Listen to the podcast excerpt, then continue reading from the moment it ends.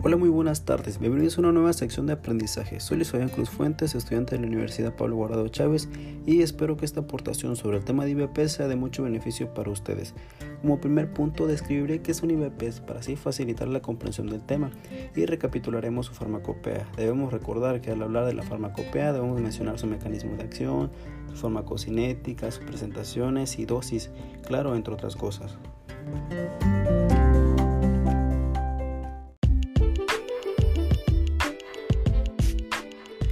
Bueno, ahora iniciaremos aclarando el interrogatorio sobre qué es un IBPs.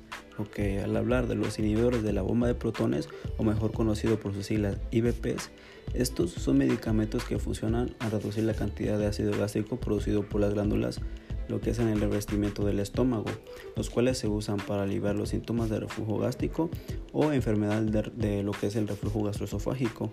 También es importante aclarar que el reflujo gastroesofágico es una afección en la cual los contenidos estomacales se disuelven desde el estómago hacia el esófago proporcionando lo que es un malestar al paciente, por lo que es importante el tratamiento oportuno para así poder disminuir lo que son las sintomatologías que afecta al paciente.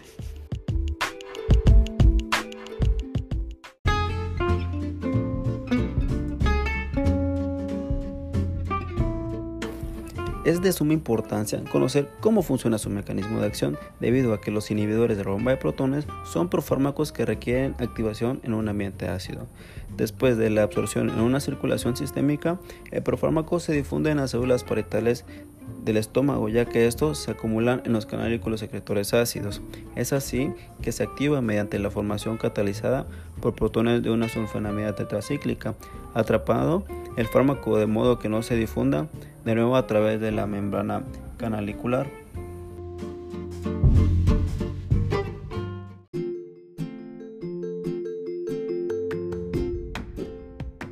Ahora procederemos a realizar la siguiente pregunta. ¿Cuál es su farmacocinética?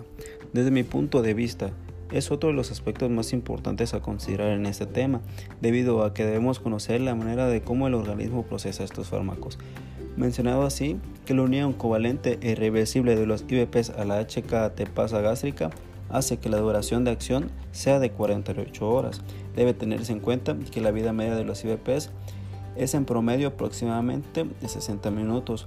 Durante su vida media, relativamente corta, los IVPs pueden inhibirse hasta un 70% de bomba de protones gástricas y se trata de 2 a 3 días en llegar a un estado estable, es decir, una inhibición de la secreción ácida gástrica.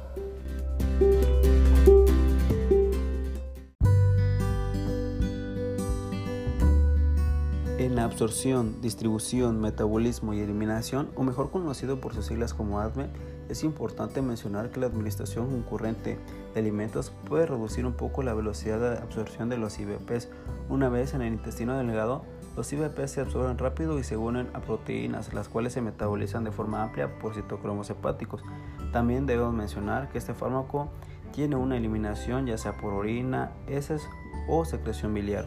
Otro aspecto que debemos tener en cuenta es que el uso de todo fármaco puede afectarnos si tiene reacciones adversas, que por lo general los IVPs causan pocos efectos adversos. Los efectos secundarios más comunes son náuseas, dolor abdominal, estreñecimiento, flotulencias y diarrea, aunque también se han reportado los dolores de cabeza, lo que es nefritis intersticial y erupciones en la piel. También es importante mencionar lo que es el uso terapéutico de estos fármacos, los cuales se usan principalmente para promover la cicatrización de úlceras gástricas y deudonales y por tratar reflujo gástrico, incluida esofagitis erosiva. También se usan junto con antibióticos para, así para lo que es la erradicación de Helicobacter pylori. Es una bacteria que causa infecciones en el estómago, puede causar úlceras pépticas y lo que es cáncer en el estómago.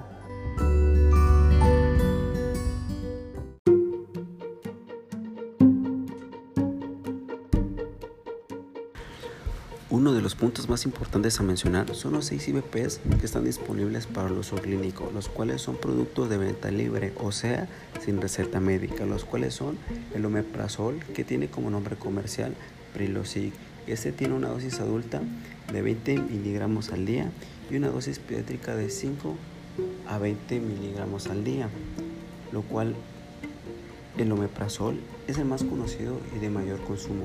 Otro de los fármacos disponibles en el mercado es el esomeprazol, que tiene un nombre comercial de Nexium y que tiene una dosis adulta de 20 a 40 miligramos al día por 4 o 8 semanas y una dosis pediátrica de 2.5 a 20 miligramos al día hasta 8 semanas. El lansoprazol, conocido comercialmente como Prevacid, tiene una dosis adulta de 15 miligramos o de, de 30 miligramos al día hasta 8 semanas y una dosis pediátrica de 15 a 30 miligramos al día hasta 12 semanas, dependiendo de la percepción médica.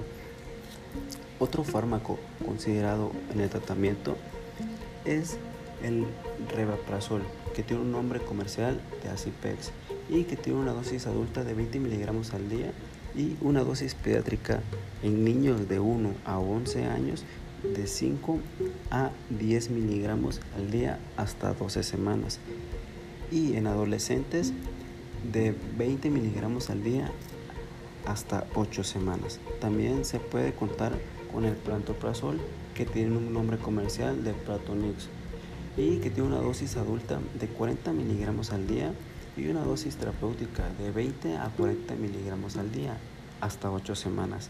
Y por último, el Daxlansoprazol, conocido comercialmente como Dexilant, tiene una dosis adulta de 30 miligramos al día por 40 semanas en reflujo gastroesofágico no erosiva y en reflujo gastroesofágico erosiva de 60 miligramos al día hasta 6 semanas, entonces 30 miligramos al día hasta 6 meses.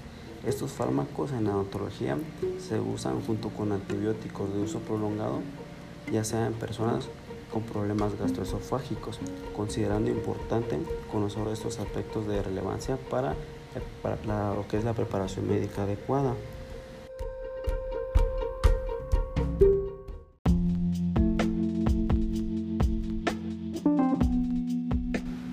En conclusión, los puntos abordados en este tema son de suma relevancia para el abordaje del tratamiento adecuado y oportuno y de esta manera prevenir y evitar complicaciones en pacientes con problemas gastroesofágicos.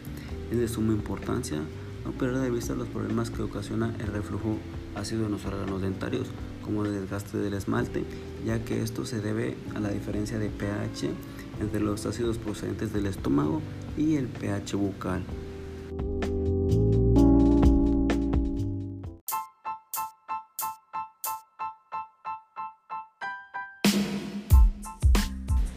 Espero que esta sección haya sido muy clara y oportuna en los casos que requieran de la atención médica inmediata o de lo contrario a manera de prevención. Agradezco su atención y nos vemos en la próxima sección.